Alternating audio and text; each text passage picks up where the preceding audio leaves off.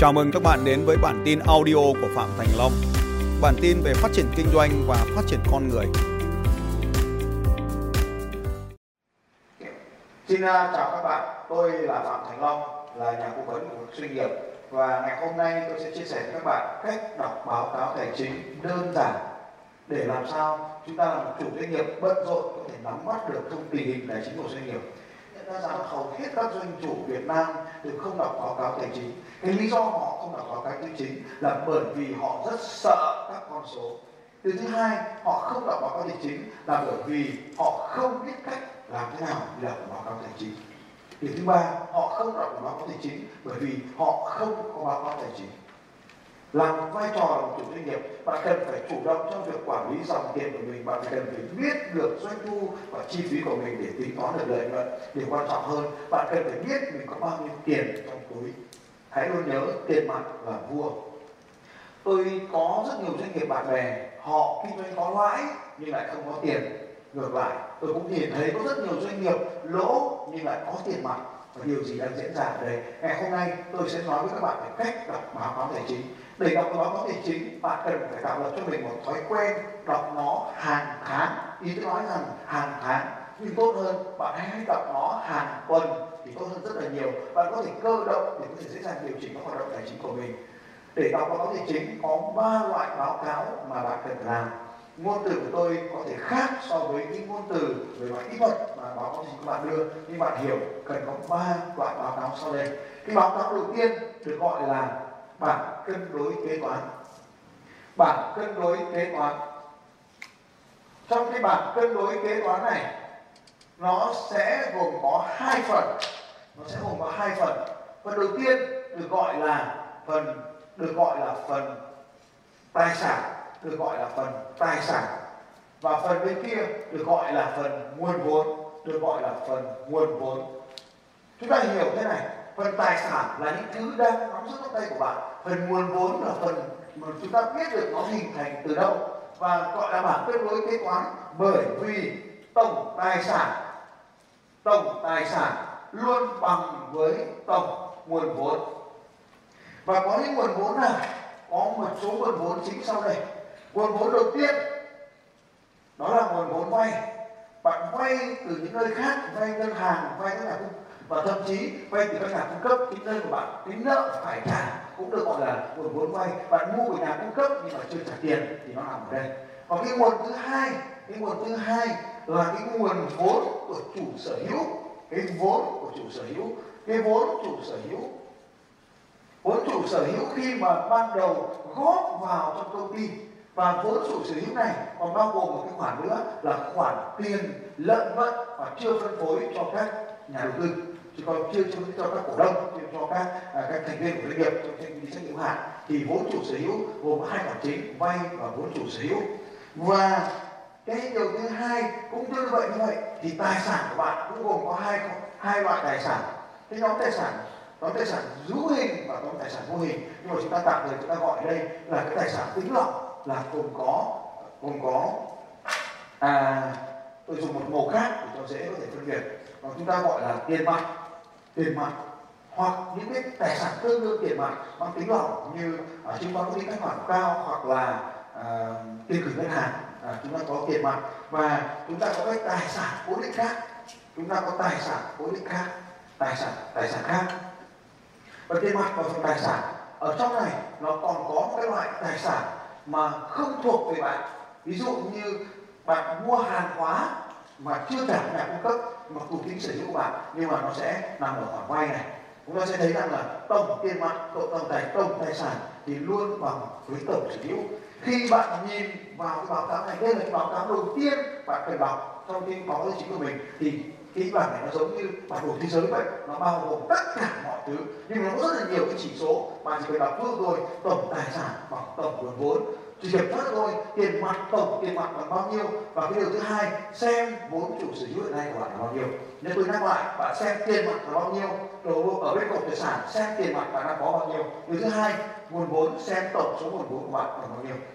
Và cái báo cáo thứ hai bạn cần phải xem, cái báo cáo thứ hai bạn cần phải xem là một cái báo cáo có tên gọi là à, bảng cân đối bằng à, doanh thu à, và chi phí báo báo cáo kết quả hoạt động kinh doanh. Bản báo cáo kết quả kêu kết quả hoạt động kinh doanh hoạt động kinh doanh. Cái báo cáo này rất là đơn giản báo cáo này rất là đơn giản. Bạn chỉ cần xem cho tôi bạn chỉ cần xem tôi hai điều trong cái báo cáo kết quả kinh doanh này có hai điều là doanh thu tức là tức là bạn có hai cái. Cái đầu tiên là doanh thu. Doanh thu là hàng là số hàng hóa giá trị hàng hóa mà bạn đã bán ra để thị trường. Và cái loại thứ hai là cái loại thứ hai là, là chi phí. Chi phí chi phí. Chi phí nó bao gồm rất nhiều loại chi phí khác nhau. Nhưng mà tôi muốn nói với các bạn có một loại chi phí là chi phí hàng bán hãy nhớ điều này. À, chi phí hàng bán chỉ được tính là chi phí cho đến khi bạn bán cái hàng hóa đó ra. Còn nếu như bạn chưa bán cái hàng hóa đó thì nó chưa được tính là chi phí mà nó đang nằm ở một tài sản thế này. Cho nên, doanh thu trừ đi chi phí thì ta sẽ có cái gì ạ? Rất tuyệt vời.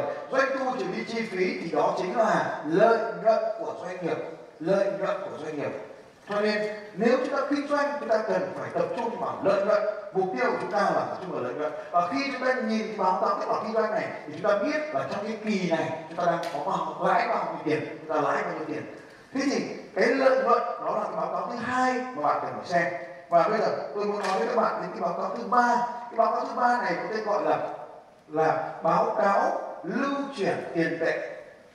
Báo cáo lưu chuyển lưu chuyển tiền tệ tiền tệ. Được gọi kia là này, gọi là báo cáo lưu chuyển tiền tệ. Cái báo cáo lưu chuyển tiền tệ này, nó cho phép vào một thời điểm bạn biết bạn đang có tổng bao nhiêu tiền mặt, tổng bao nhiêu tiền mặt tiền mặt, bạn có bao nhiêu tiền mặt vào thời điểm này.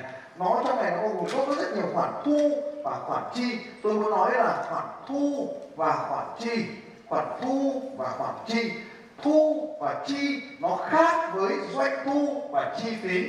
Khi bạn bán hàng thì nó xuất hiện doanh thu, nhưng thu chỉ có khi bạn bắt đầu lấy được tiền về. Cho nên doanh thu bán hàng có, nhưng mà chưa thu tiền về được thì chưa chưa có tiền về. Hoặc là chi phí chi phí nó lại khác chi bạn mua hàng của người khác nhưng bạn thì nó xuất hiện chi phí. Nhưng mà chưa trả tiền cho người ta thì chưa xuất hiện chi. Đó chính là hai cái báo cáo để thể hiện hai việc. Ở bên này, thể hiện cái công việc kinh doanh. Ở bên này, thể hiện cái việc tiền mặt. Đấy là lý do mà chúng ta có hai bảng này. Bởi vì trên thực tiễn, không phải lúc nào chúng ta bán hàng thì thu được tiền ngay.